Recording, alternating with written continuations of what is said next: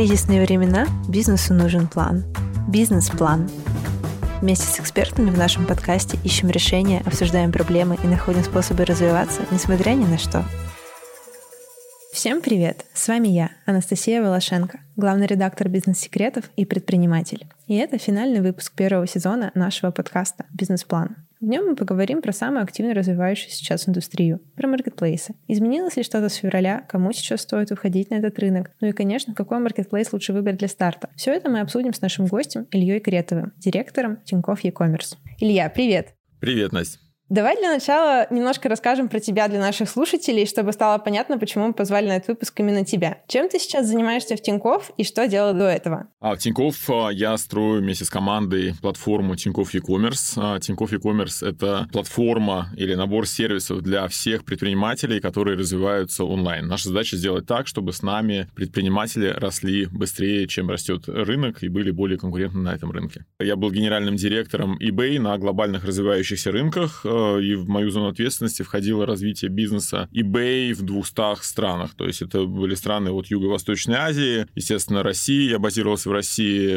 Израиль, Восточная Европа и Латинская Америка. Давай перейдем к маркетплейсам. Начнем с нашего классического вопроса для каждого выпуска. Поменялось ли что-то в этом рынке после событий февраля? Как э, вообще сейчас чувствует себя эта индустрия? Был ли там спад? И что сейчас происходит на маркетплейсах? Действительно, в феврале у нас э, произошло то, что можно сказать, э, очередной кризис. А в кризис обычно происходят две вещи. Все, что работало, оно начинает работать еще лучше, дает конкурентное преимущество. А все, где были какие-то вопросы, их приходится решать гораздо больнее. На мой взгляд, у маркетплейсов сейчас есть э, три основные задачи, на которые маркетплейсы фокусируются. Первая — это экономическая задача. А, многие маркетплейсы в России работали в убыток и не достигли до сих пор точки безубыточности. Это была нормальная модель, основанная на росте, для того, чтобы подпитываться внешними инвестициями и таким образом, то, что называется, растить top line, да, то есть растить э, GMV или полную как бы выручку, глобальную выручку и продажи маркетплейсов. Сейчас э, доступ к большинству большинству этих инвестиций прекратился. Это либо западные инвестиции были, либо инвестиции от других доходных продуктов группы, как в случае, например, Яндекса. И основная задача многих маркетплейсов — это выйти на безубыточность. Это то, что мы сейчас видим происходит и в Яндексе, и в Озоне, и в других маркетплейсах. Вторая история, которую никто не ожидал, и она работала более-менее хорошо, это история логистики.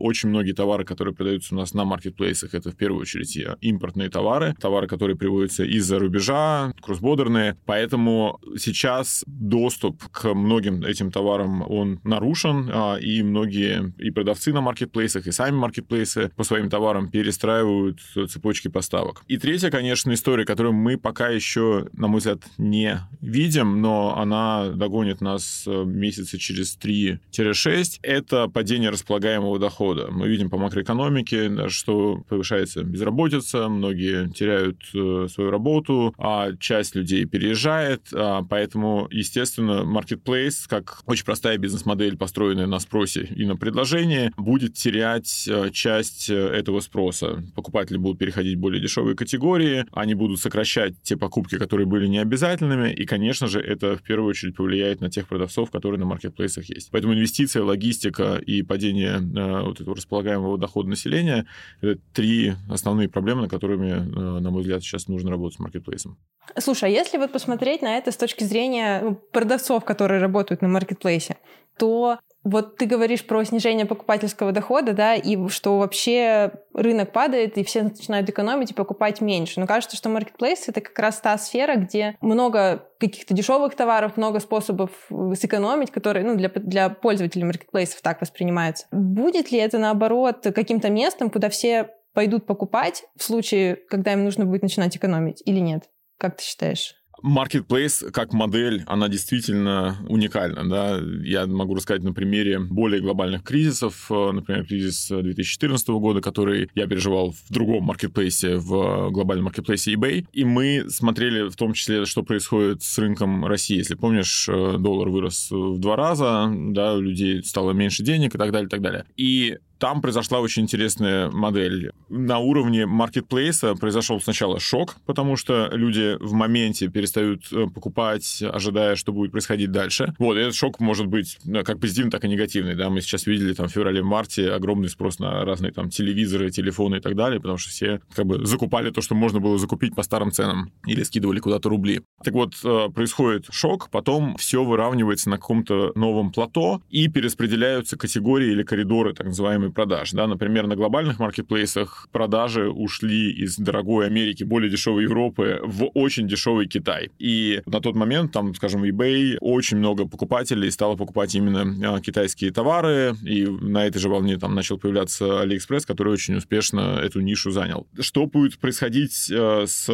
российскими маркетплейсами? На самом деле интересный вопрос. Действительно, поставки из Китая кажутся хорошим продолжением этой истории, и, возможно, часть покупательского трафика, она будет перекладываться либо в, в локальных производителей, если они будут конкурентны, либо в китайские товары. Вопрос же в том, что будет происходить с продавцами, потому что как marketplace, да, эта модель, она не работает только на покупателях, это не интернет-магазин. Она работает в том случае, если и покупатели, и продавцы успешны, э, взаимоуспешны. И мы за прошлый год уже видели, да, даже в стабильных условиях, что покупательский трафик вырос в два раза. Многие маркетплейсы репортят о том, что мы приросли или там прирастаем каждый квартал в 2x по GMV, да, то есть по общему объему продаж. Вот, но при этом интересно, что количество продавцов на этом хайпе, оно выросло в 6-7 раз на некоторых маркетплейсах. То есть что это означает, да, просто по законам арифметики, что у тебя на каждого продавца начинает приходиться чуть меньше вот этого спроса. Ну, что конкуренция раза, там растет 6-7 раз. большими темпами. Конечно, конечно, да. И теперь теперь как перестроятся продавцы к этим новым условиям, как они будут конкурировать в том числе с э, товарами, которые продают сами маркетплейсы, потому что у маркетплейсов у многих более сильные, что ли, позиции даже в поставках, да, и ценообразовании, и, естественно, они тоже будут смотреть на какие товары им продавать выгоднее. Мне кажется, вот это будет очень интересно такое сейчас рыночное движение. А вот в этой ситуации, как думаешь, кому вообще стоит выходить на маркетплейс, если человек еще не размещался там? То есть с каким товаром и в каких сценариях? Хороший вопрос. Я думаю, что... Что такое marketplace? Да, marketplace — это еще один источник продаж. Сейчас слово marketplace, оно, на мой взгляд, так очень, не знаю, как NFT, э, крипто и остальное, они очень сильно перевзвешены в своем смысле, да, то есть мы видим, что сейчас э, действительно рынок e-commerce, если мы посмотрим на весь э, рынок e-commerce в России, он консолидируется. Доля маркетплейсов, она сейчас достигает там порядка 30% от всех продаж. Там еще там несколько лет назад это была цифра гораздо меньше, там 5, 10, 15%, да, постепенно растет каждый год. При этом доля крупника, так называемых топ-100, топ-200 магазинов, она остается достаточно стабильной, и доля в продажах маленьких магазинов, независимых интернет-магазинов, в доле она снижается. Но при этом и количество этих интернет-магазинов, и их э, обороты, они в общем, в целом, они растут. И здесь э, надо рассматривать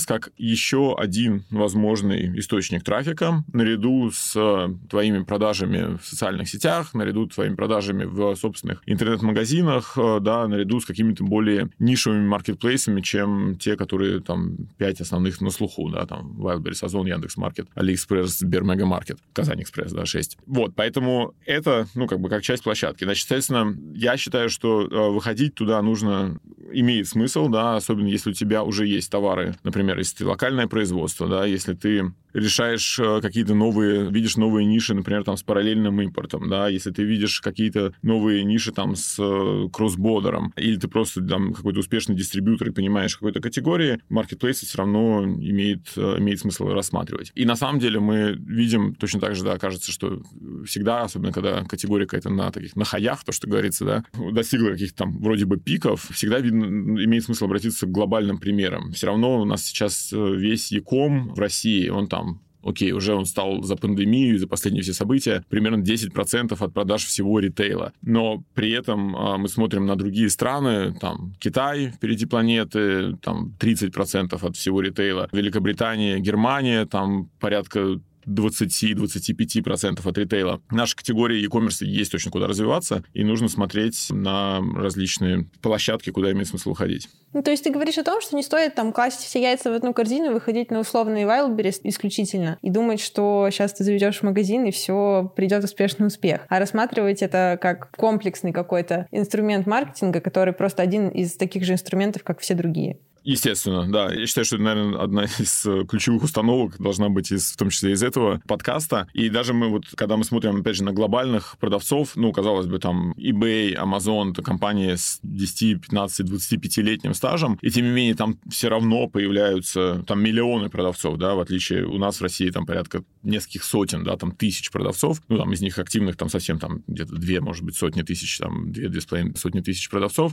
Так вот, глобально миллионы продавцов, и все равно равно появляются те, кто находит какую-то интересную нишу, которые находят какой-то интересный новые бренды, новые supply, да, supply, я имею в виду новые источники поставок, э, которые позволяют конкурировать там по качеству, по цене, по какому-то уникальным характеристикам товаров, которые становятся успешны в своих категориях а, и растут, и развиваются, и продают там либо в какой-то конкретной стране, либо на весь мир. Вот поэтому здесь нельзя это рассматривать этот рынок как такой статус закрепился, все места заняты, и больше никого туда не пустят. А если мы говорим про вот самый-самый старт старт, да, потому что нас в основном слушают начинающие предприниматели. Когда ты только начинаешь осваивать маркетплейсы, с какой площадки лучше начинать? Или вообще нет никакого, никакой разницы? Начнешь условно с Wildberries или с Яндекс.Маркета? Здесь есть э, определенная статистика восприятия и статистика продаж. Мы видим по нашим э, продавцам, да, в Тинькофф e-commerce э, уже порядка 150 тысяч e-commerce предпринимателей, многие из которых торгуют на маркетплейсах в том числе. Мы видим, что две трети всех продавцов, они начинают с Wildberries, потому что это на слуху, потому что а, это крупнейший маркетплейс, э, да, потому что... Ну, у него, мне кажется, больше всего точек продаж в каждом доме практически они уже есть. Да, и это, ну, это то, что называется в маркетинге такая physical availability, да, то есть когда ты как бы и сам покупаешь, и ты видишь его постоянно, как бы он у тебя мелькает, не знаю, там, мелькает и фуры, повсюду, и точки да. выдачи и прочее, да. Вот, и поэтому, естественно, тебе кажется, что это топ. Ну, оно и по объему, он, по крайней мере, то, что на тех цифрах, которые репортит Wildberries, да, он выглядит как топовый маркетплейс. Вот, поэтому две трети начинают э, с Wildberries, значит, остальные, там, небольшая часть идет, э, оставшиеся 65% на Озон, да, и чуть меньше идет уже на Яндекс.Маркет, примерно в такой последовательности KazanExpress, Алиэкспресс. При этом интересно, что вторым маркетплейсом для 86% э, всех продавцов а, является Озон. Да? То есть, по сути, паттерн выхода, он примерно такой. Я что-то купил, или у меня есть какой-то товар, или я создал просто карточку, да, я что-то пытаюсь попробовать.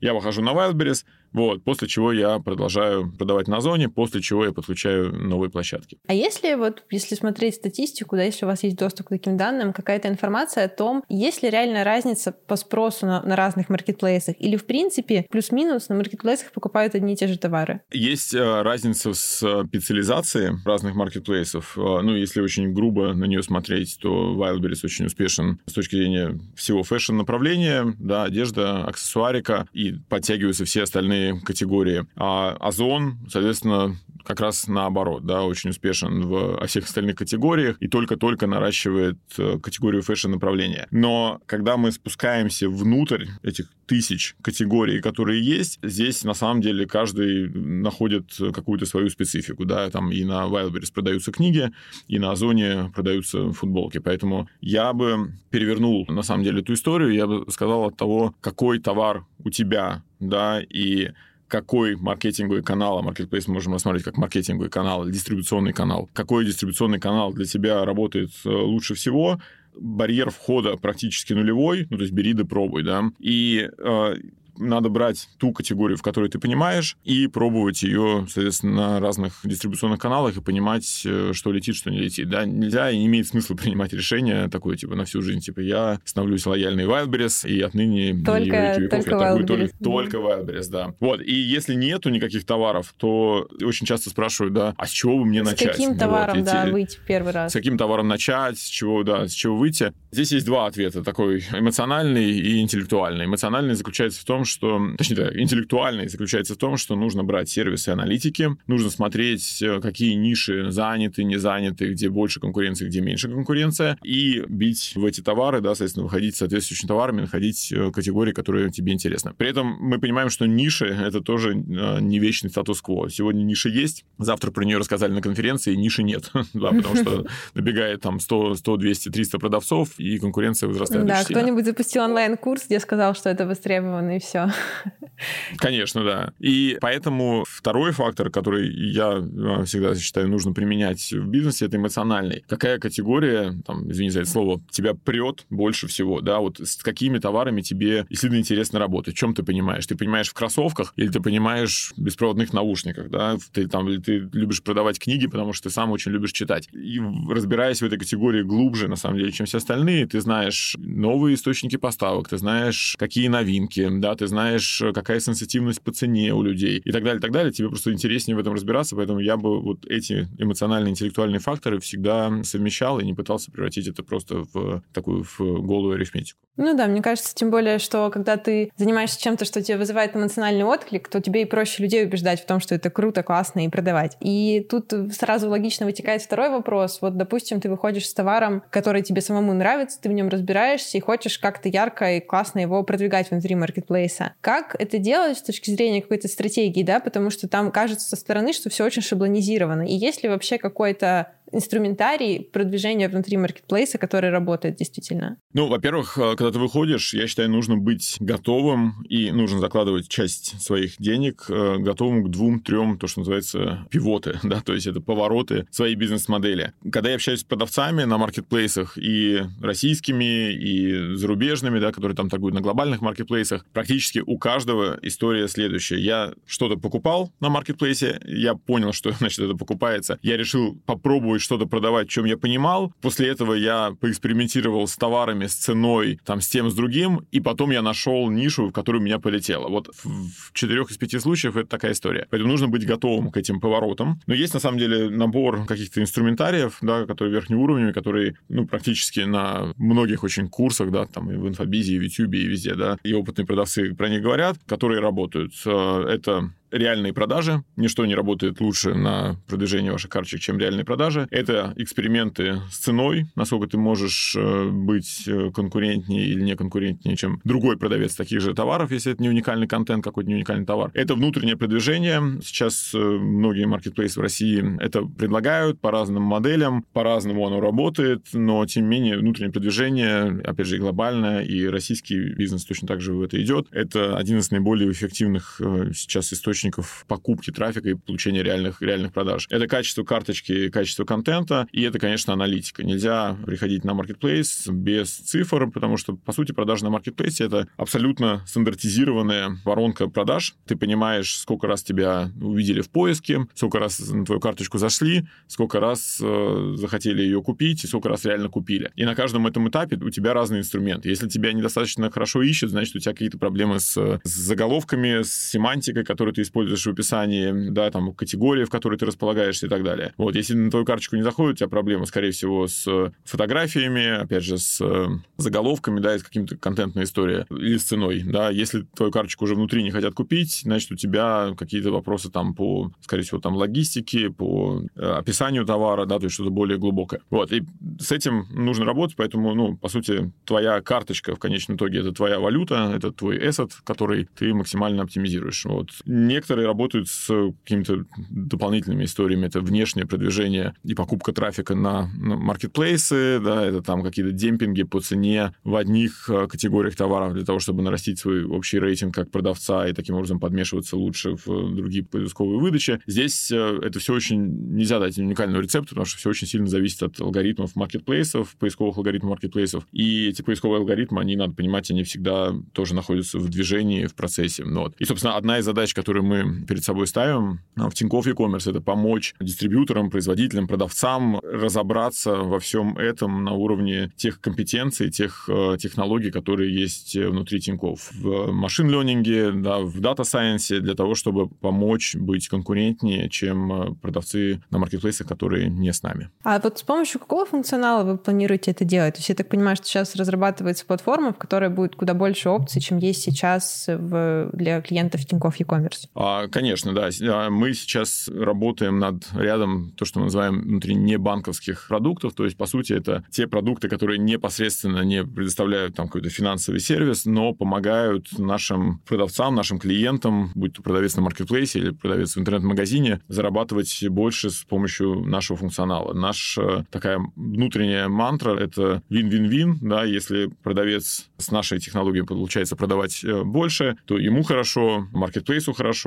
и нам хорошо, да, потому что все в этой цепочке зарабатывают больше и растят свой бизнес больше. Какие конкретно эти будут продукты? Я сейчас не хочу вдаваться, наверное, в эти детали, потому что эта тема будет отдельного подкаста через какое-то время, но я могу сказать так, что мы очень глубоко как бы изучаем и те вот 150 тысяч e-commerce предпринимателей, которые уже у нас есть сейчас. Мы очень э, плотно работаем с текущими продавцами, плотно работаем с самими маркетплейсами для того, чтобы э, сделать э, продукты для именно роста продаж ну, вот, на маркетплейсах и в интернет-магазинах. Хорошо. Давай тогда вернемся к таким более ближе к жизни вопросам. А есть ли какие-то продукты, с которыми точно не стоит даже пробовать выходить на маркетплейсы? Или, в принципе, тестировать спрос можно почти для любых товаров? Знаешь, мы когда начинаем смотреть в разные бизнес-модели, а, вот когда мы находимся на этапе гипотез, тестирования, проверок, да, каких-то э, там интереса, я бы здесь э, не ограничивал себя, потому что есть очень интересные примеры. Если там не называть имен, да, есть э, крупные дистрибьюторы B2B компании, компании, которые привозят большое количество товаров из Китая, которые при этом продают это как B2B, да, то есть э, оптом, так и в розницу. Точно так же они стоят на ряде там крупнейших маркетплейсов. Продавцы закупают у них товары,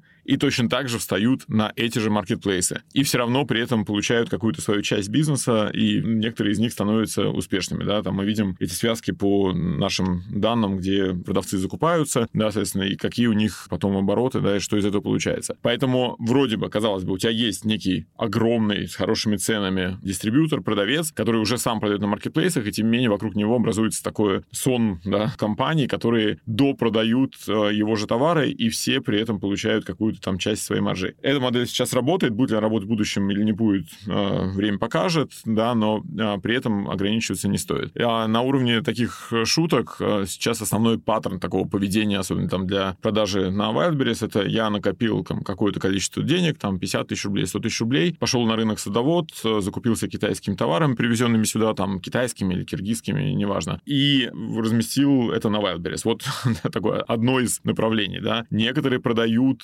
на маркетплейсах товары, купленные на, скажем, Алиэкспрессе. Ну, это вот такие модели, ну, на то есть мой взгляд, купил не очень продал чуть дороже, там, красиво сфоткал.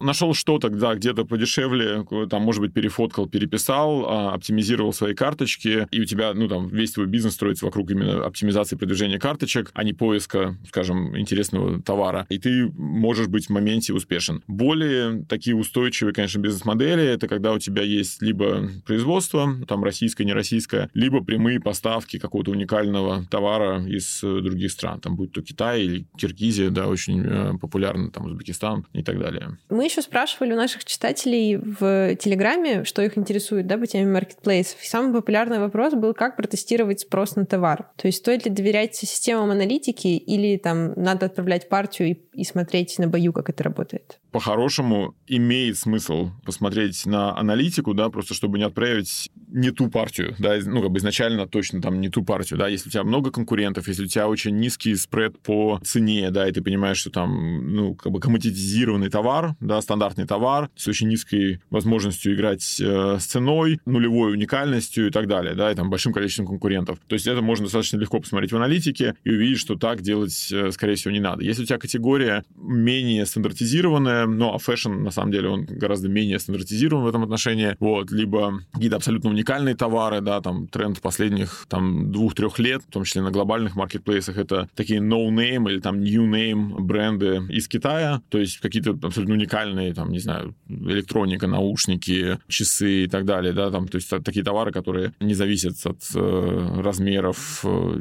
значит, э, ну, при этом их можно как бы описать, и при этом они не имеют какого-то бренда, то есть понятно, что это там, не знаю, не Nike, не Philips, там, не Apple. Вот, а их большое количество, да, и они э, достаточно уникальны. Здесь э, нужно смотреть на категорию в целом, понимать, что, возможно, ты можешь там выиграть по уникальности, по цене, и, конечно, заводить э, тестовые партии. Вот, некоторые делают э, проще, заводят просто карточки, да, которые, на которых смотрят, э, что происходит, но таким образом можно достаточно легко, как бы, легко и быстро убить аккаунт, да, потому что если у тебя нет товара, у тебя заказы пойдут, э, то ты не сможешь их э, выполнять, да, соответственно, ты понижаешь. Но некоторые идут на этот риск и потом, значит, геймят, так называемой системой, да, там заводят новый аккаунт и так далее. Какие тренды вот вы сейчас наблюдаете на этом рынке? Наверняка прослеживаются ну, некоторые прогнозы на там до конца года, на будущий год. Тренды — это такое сейчас очень интересное вообще слово, потому что это сейчас скорее, там, это меньше тренда, да, это больше такая адаптация к новым условиям. Но, как сказал вначале, основное то, что сейчас происходит, это поиск точек безубыточности. Для многих маркетплейсов это означает новые, то, что называется, ритейл-стандарты, то есть это стандарты логистики, стандарты обслуживания покупателей. До этого, да, до этого момента основная конкуренция между маркетплейсами шла за счет э, трафика, еще лучшей логистики, еще более быстрой доставки, да, там еще большего количества там, там продавцов э, и товаров. Я считаю, что фундаментально вот то, что я там, рассказал вначале, да, вот это есть flywheel, да, то, что называется бизнеса. То есть, когда у тебя больше продавцов, генерирует тебе большее количество товаров, эти товары конкурируют по цене, это дает тебе большее количество покупателей, эти большее количество покупателей привлекают большее количество продавцов, да, вот это то, что называется flywheel маркетплейса. Так вот, в этом э, флайвиле сейчас, скорее всего, останется фокус маркетплейсов на привлечение новых продавцов и все-таки расширение своих товарных матриц, да, потому что чем она у тебя более генеральная, ну, больших маркетплейсов, тем э, ты более конкурентен, но при этом изменится вопрос работы с э, покупателем. Возможно, будет не такая быстрая логистика, да, потому что нужно забивать машины не на половину, а на полную. На, значит, возможно, у тебя будет более дорогая экспресс-логистика, возможно, у тебя начнут, и это мы сейчас уже видим на некоторых маркетплейсах, повышаться стоимости э, обслуживания логистические или просто так называемый take rate, да, то есть это комиссия маркетплейсов а для продавцов, для того, чтобы выходить на на безубыточность, да, ну, то есть ну, то есть условия экономические для продавцов и покупателей будут как бы чуть-чуть ухудшаться. Они будут ухудшаться, да. да. Как угу. это повлияет на рынок? Скорее всего, это может замедлить немножко спрос, да, угу. и сделать э, жизнь продавца чуть более дорогой. Вот, но это на самом деле это происходит для всех, это хорошо, да, и это возможность как раз играть с разными каналами. Почему я говорю, нельзя зависеть от одного какого-то маркетплейса или даже там от нескольких маркетплейсов по-хорошему иметь разные каналы привлечения трафика на свои продажи. Вот, второе, это вот то, что происходит прямо сейчас, и об этом многие говорят, это, конечно же, то самое импортозамещение. Но на самом деле в режиме там маркетплейса, что это означает? Это замещение тех категорий, которые так или иначе там уходят или ушли, или стали недоступными в России. Да? На них, естественно, там поднимаются цены, э, там точно так же перераспределяется спрос э, и так далее. Да? То есть как бы что можно найти в России того, что раньше, допустим, импортировалось. А третья история — это параллельный импорт. И здесь э, прям такая сейчас немножко напоминает Аляску. Очень большое количество, я вижу, разного рода предпринимателей, которые даже никогда не занимались никаким не импортом, а занимались совсем чем-то другим. Смотрят на Китай, смотрят на Турцию, смотрят на Киргизстан, Узбекистан, открывают там компании, счета и прочее для того, чтобы замещать те ниши, которые в России вдруг оказались полупустыми. Вот, поэтому а, здесь может быть интересная а, возможность. Если мы посмотрим на рынок маркетплейсов немного с другой стороны, я знаю, что сейчас появляются нишевые маркетплейсы, которые там сосредоточены на какой-то отдельной сфере, они небольшие, большие, но такой бизнес открывают. Что ты думаешь вообще на этот счет? Есть ли смысл делать свой нишевый маркетплейс? И, может быть, ты знаешь какие-то интересные примеры, которые уже есть на рынке?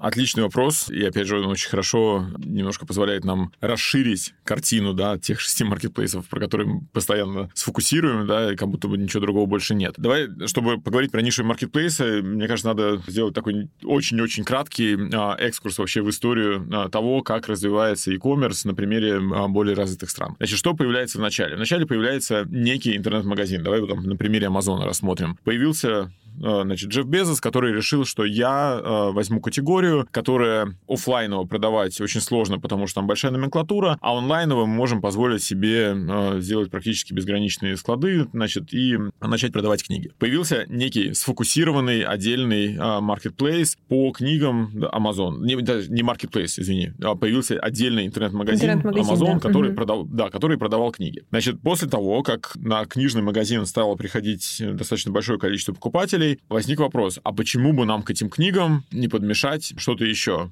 Скажем, электронику, закладки ну да, для покупают книг. же. Покупают же, да. Раз приходит покупатель, почему бы ему не купить э, вместе с книгой корм для своей собаки или там футболку и так далее. И таким образом интернет-магазин становится, развивается более генерально, да, идет в другие категории. Вот. После этого возникает следующий вопрос. А, хорошо, вот я, допустим, работаю там в 5, 10, там, неважно, там, 20 категориях. В каждой из этих категорий я закрываю потребность человека в его тратах на X процентов. Ну, например, я начал продавать на Амазоне одежду, одежду. Из всех продаж одежды, которые... Из всех покупок одежды, точнее, которые человек покупает, я закрываю его потребности, скажем, на 10%. Чтобы мне закрыть эту потребность на 20% или там на половину, мне нужно либо вложить большое количество своих оборотных средств в развитие ассортиментной матрицы, либо каким-то образом привлечь к себе э, большее количество товаров. Значит, что происходит? Э, я решаю, если у меня очень много денег, да, и какой-то там безграничный, то, что money pocket, карман этих денег, я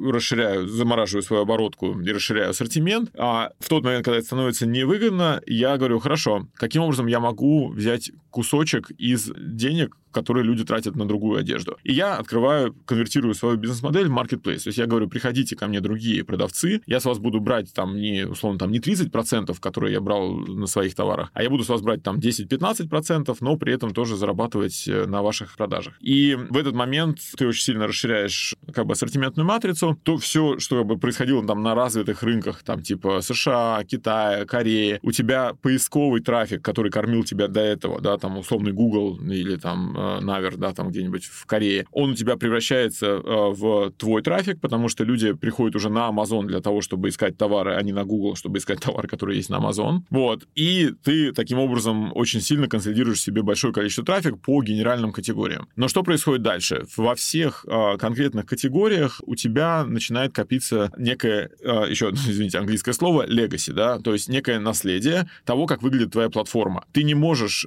сделать, допустим, категорию категорию, у тебя есть там категория дешевой одежды, какие-нибудь футболки за 10 долларов, за, не знаю, там 500-600 рублей теперь, да, и ты в этой категории, ты не можешь сделать такой же покупательский опыт, если ты начинаешь продавать высокий fashion, да. Ну, ну да, я понимаю, что Wildberries никогда в Net-a-Porter не превратится. Вот, да, поэтому то, что делают крупные маркетплейсы, они пытаются создавать новые опыты, например, э, там у Амазона у него появилось отдельное там fashion направление такого high-end fashion а, да, то есть там высокие высокие марки. Но при этом появляется набор конкурентов, которые очень-очень-очень хорошо разбираются в какой-то конкретной категории и способны по покупательскому опыту забрать часть этого трафика а, в свой покупательский сайт, да, от там того же Амазона или там в наших реалиях Wildberries, Озона и прочих. Например, а, глобально там есть а, любители музыки, да, которые там тащатся, не знаю, какой-нибудь от винила, например. Появляется Discogs, который делает классный как бы опыт покупки этого винила. Появляется Reverb, который делает э, классный опыт э, покупки музыкального оборудования. Появляется StockX, который на самом деле отстроился от eBay в какой-то момент, и сейчас это самостоятельный огромнейший бизнес глобально, который продает кроссовки. Да, кроссовки, ну и сейчас они там, они точно так же пошли сейчас расширяться там в сумки. Появляется какой-нибудь Bicycle Blue Book, который продает велосипеды, да, который делает это для любителей велосипедов лучше, чем все остальные. И так далее. Вот, значит, и сейчас глобально этот тренд, он не так виден, потому что у нас все равно на слуху там Amazon, eBay, Walmart, э, не знаю, там Mercado Libre и прочие игроки глобальные, да, но а, появляются сотни, а, если не тысячи а, этих маркетплейсов, которые удовлетворяют какие-то конкретные ниши. Вот. В Китае сотни неизвестных нам маркетплейсов, в Голландии, во Франции, в Америке. А в России только-только начинают а, появляться услуги там платформ и некоторые интернет-магазины, которые конвертируют себя на маркетплейсы. Здесь мы еще не берем B2B сегмент, да, потому что есть какой-нибудь профессиональный, я не знаю, например, там суперпрофессиональные какие-нибудь дистрибьюторы, ну, скажем, там для стилистов, да, там, не знаю, там шампуни, ножницы или еще угу. чего-нибудь, да, которые, да, есть которые, очень большие ну, магазины. Там, скорее всего, ты не пойдешь там ни на Wildberries, на, ни на Озон покупать. Вот, поэтому этот тренд, он гораздо более глобальный, чем все, что происходит сейчас э, вот в России, там, всеми событиями, которые мы обсуждаем, да, новая реальность. И я уверен, что он а, и в Россию тоже придет. А, он основан в основном на таком среднем сегменте интернет-магазинов, которые захотят э, конкурировать, захотят покрывать большее количество доли в продажах в какой-то конкретной категории, будь то, не знаю, спорт или fashion, или электроника и так далее. Вот. Но не будут готовы вкладывать свои оборотные средства, замораживать свои оборотные средства. Поэтому, естественно, я ожидаю очень сильно, да, э, и это мы сейчас уже видим, что появляется, набор таких э, маркетплейсов, которые будут появляться в России. В Китае, по словам людей, которые участвовали там или видели эти программы, на уровне префектур обязательства всех производителей и дистрибьюторов оцифровывать свои карточки, потому что в каждом там условной префектуре есть э, десятки, иногда сотни локальных маркетплейсов, на которые ходят как бы там очень там регионально настроенные или там какие-то специализированные ниши покупателей, которые там покупают, да, и поэтому там быть представленным ну, на одном маркетплейсе это вообще очень странно, да, и, в общем-то, рулит бизнес тех компаний, которые выводят тебя автоматизированно на большое количество маркетплейсов, конечно. Да, а если вот с стороны владельца такого потенциального маркетплейса, то есть вот ты уже немножко тут начал про это говорить, про пользовательский опыт, за счет чего конкретно можно конкурировать с большими гигантами? То есть что нужно делать, чтобы твой интернет-магазин превратился в интернет-магазин и действительно в маркетплейс, на котором хотят размещаться другие предприниматели? Первое, что у тебя есть, это доступ к твоим поставщикам. Скорее всего, той специализации, которой нет у глобального маркетплейса. Ну, потому что условному Озону, Wildberries и так далее, им нужно развивать себя макро во многих категориях, да, для того, чтобы покрывать, э, ну, как бы сливки спроса. Если ты занимаешься, например, не знаю, в спорт-индустрии, то у тебя уже огромное количество поставщиков, ну, которые, скажем, там по разным, не знаю, микрокатегориям поставляют тебе один товар из 50, которые у них есть, да, потому что, ну, тебе не имеет смысла брать все 50, потому что это там загрузка твоего склада, заморозка оборотных средств и так далее, да, там загрузка магазинов, если тем более это офлайн точки. Но у тебя есть доступ к этой базе поставщиков, у тебя с ними со всеми есть э, очень близкий, теплый, как правило, контакт, поэтому конвертировать весь их ассортимент э, в маркетплейсе тебе гораздо проще, чем э, большому генеральному, так называемому, да, генеральному э, маркетплейсу. Вот. И второе, это, конечно, более глубокое понимание покупателя, потому что если ты в этом бизнесе уже 3, 5, 10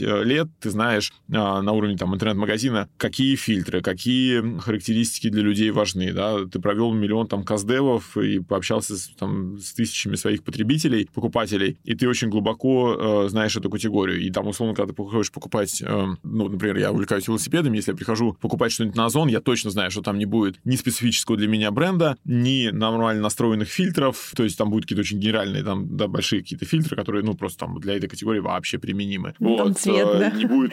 Да, я понимаю, что как бы там абсолютно, да, там цвет, и там, не знаю, ассортимент, ну, то есть совсем не то. Сколько раз я не пробовал, это не получается. Но когда я прихожу на какой-нибудь специализированный маркетплейс, я понимаю, что там люди, ну, как бы мыслят со мной на одном языке, да, они прекрасно понимают, и у них я могу найти какую-то редкую вещь, которую не могу больше найти нигде. Вот, поэтому вот в этом экономически это расширение ассортимента без заморозки оборотных средств и взятие части прибыли с продаж, да, может быть, меньшей, но, типа, все равно прибыли. Вот. Э, соответственно, покупательский опыт — это понимание того, как э, покупатель покупает э, в данной категории. Круто. Мне кажется, это очень интересная бизнес-модель, которую можно ну, действительно пробовать, если есть опыт и знания в какой-то узкой нише. Ну, и я думаю, что наш выпуск потихоньку подходит к концу, и в конце я хотела у тебя спросить такой финальный вопрос. Какой бы ты дал совет предпринимателям, предпринимателям, которые только-только планируют выходить на маркетплейсы и пробовать себя в этой индустрии? Хороший вопрос, он э, достаточно такой, знаешь, очень часто его спрашивают, и здесь такого, опять же, общего ответа, наверное, дать невозможно, но я постараюсь, там, в первую очередь, особенно сейчас, это следить за прибыльностью своей экономики.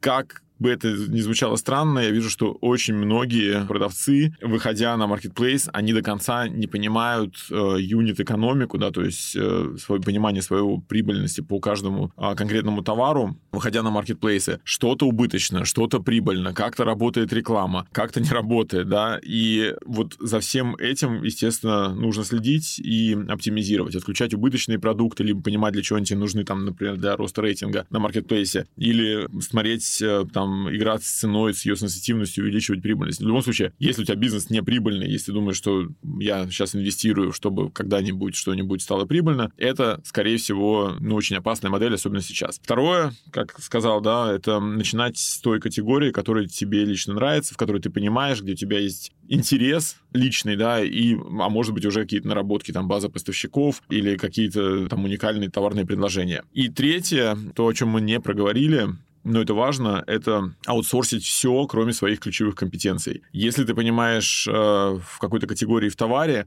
найди тех, кто понимает э, в аналитике, в продвижениях на маркетплейсах, в том, как заводить карточки э, и так далее. Да? То есть найди тех партнеров, которые помогут тебе э, выполнять работу, не связанную с твоей ключевой компетенцией. Если, наоборот, ты очень круто понимаешь в аналитике, и там твоя торговля на маркетплейсе строится на арифметических или там математических каких-то анализах, да, то найди тех, кто сможет тебе под этот анализ находить товары, привозить их там из Китая, Европы или еще там из Дубая или еще откуда-нибудь, для того, чтобы, соответственно, удовлетворять твои математические э, потребности. Мы сейчас э, в Тинькофф как раз э, смотрим на такие три основные категории клиентов. Это продавцы на маркетплейсе, это интернет-магазины, и это как раз нишевые маркетплейсы. И вот то, что мы немножко проговорили, у нас уже есть набор инструментов для того, чтобы помогать развивать бизнес во всех этих трех направлениях. Мы выводим на маркетплейсы, да, и мы понимаем, как э, работать с продвижением э, карточек, мы помогаем работать там, в том числе там, с финансовыми инструментариями, с доступом к финансам, кредитами.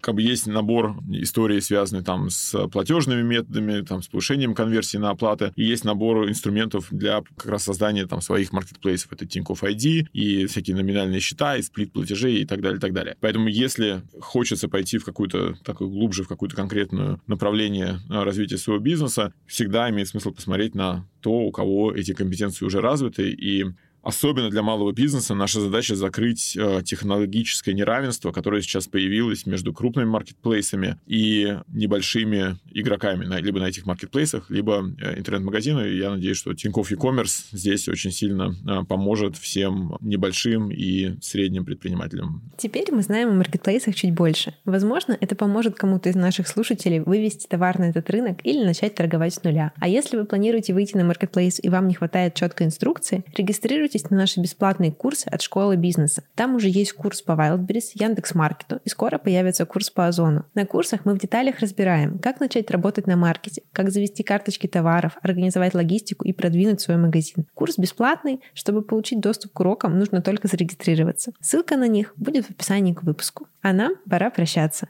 Это был финальный выпуск первого сезона нашего подкаста. Спасибо, что были с нами и не беспокойтесь, мы скоро вернемся к вам с новым бизнес-планом. Следите за новостями в телеграм-канале «Бизнес-секреты». Там мы каждый день публикуем важные новости для бизнеса, анонсы статей и новых выпусков. Подписывайтесь, ссылка будет в описании. Пока-пока! В кризисные времена бизнесу нужен план.